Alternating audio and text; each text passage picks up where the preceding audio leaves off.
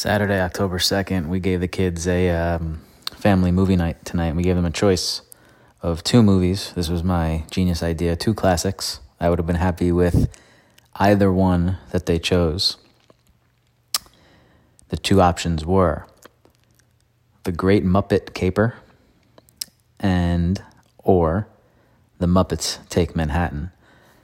They ended up choosing The Muppets Take Manhattan the uh, the trailers for both, uh, at least through our shady box, were both awful. Didn't do a good job explaining anything about it.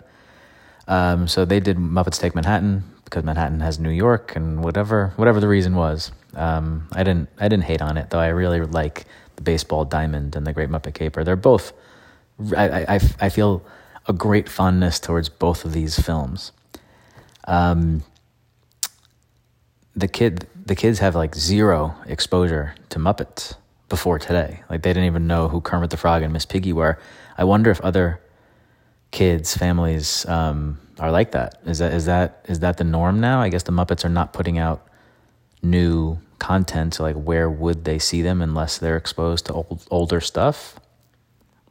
Right? How does that happen? It's like as I was watching, I'm like, um, what what are my kids going to remember content wise? You know, 30 years from now. Like I was singing along to great to Muppets Take Manhattan. Like I knew a lot of the words to the songs um, specifically, like like very well.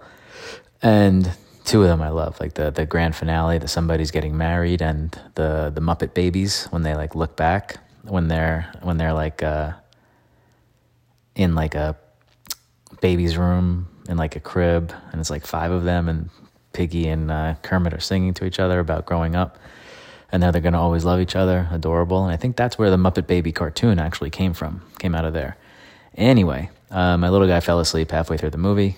Bodie, my older guy, I think he liked it. I don't even know, but um, I enjoyed it, which is really what family movie night is all about, making me happy. So, Muppets Take Manhattan. I I, I would um, implore any parents out there who have not ex- exposed their kids to uh, Kermie and Piggy and Animal and Gonzo and Swedish Chef and Scooter and uh, Fozzie and on and on and on, get at it.